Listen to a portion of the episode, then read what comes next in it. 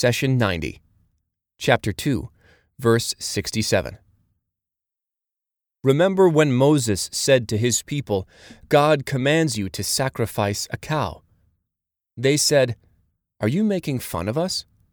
He answered, God forbid that I should be so ignorant.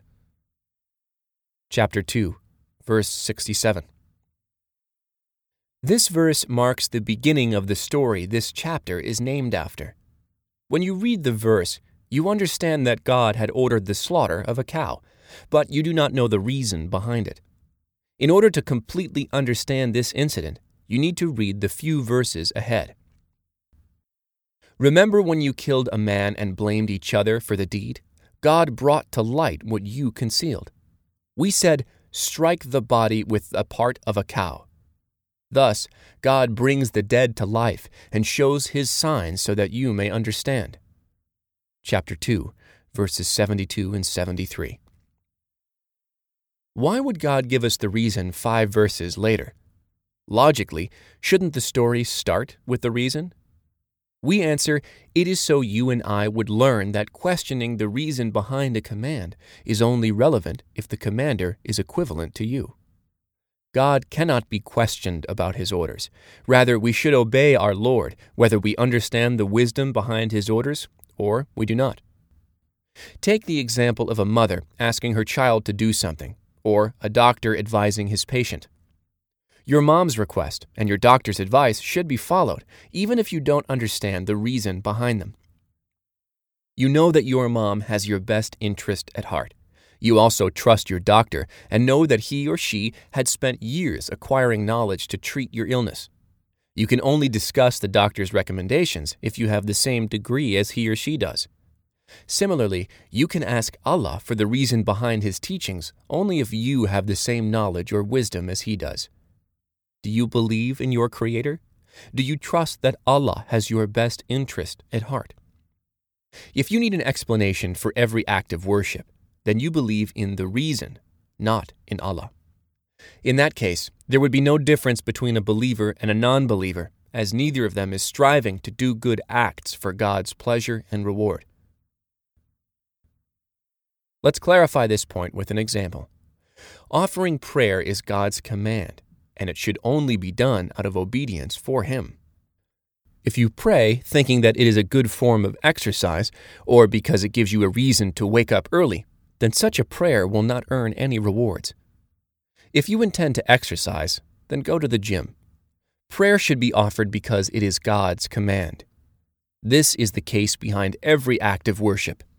I do not fast during Ramadan to feel the hunger of the poor.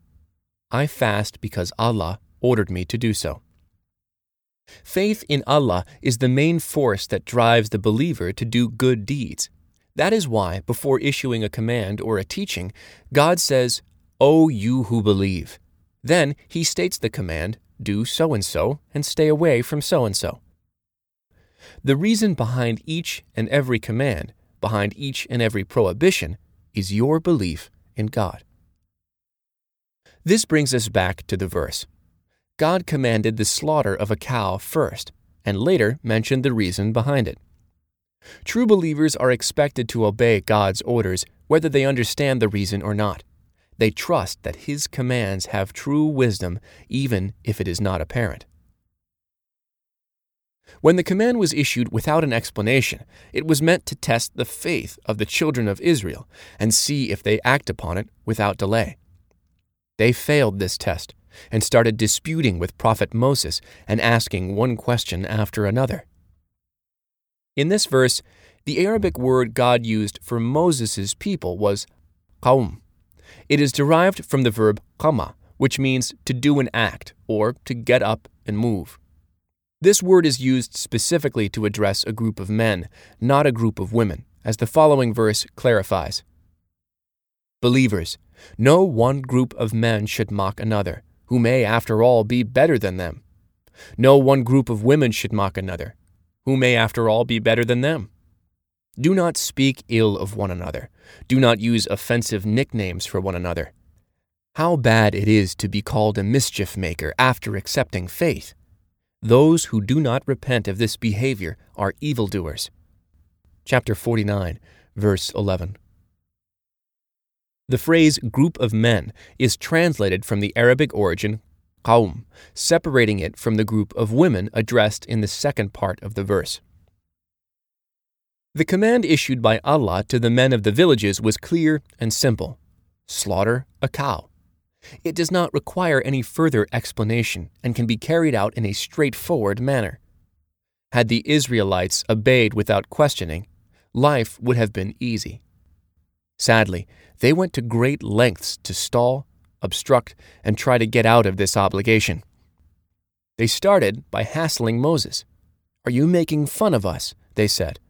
They could not bring themselves to accept the fact that God ordered them to slaughter a cow without specification. So they accused Moses of ridiculing them. Can a prophet ever make jokes in regards to God's commands? Of course not. Moses realized that he could not win an argument with a group determined to obstruct. At this point, he turned to the heavens and asked for refuge in God. He said, God forbid that I should be so ignorant. The messenger said, My Lord, my people treat this Quran as something to be ignored. Chapter 25, verse 30. Do not abandon God's book. Please take a moment to subscribe and to share with your family and friends. Visit us at www.qurangarden.com.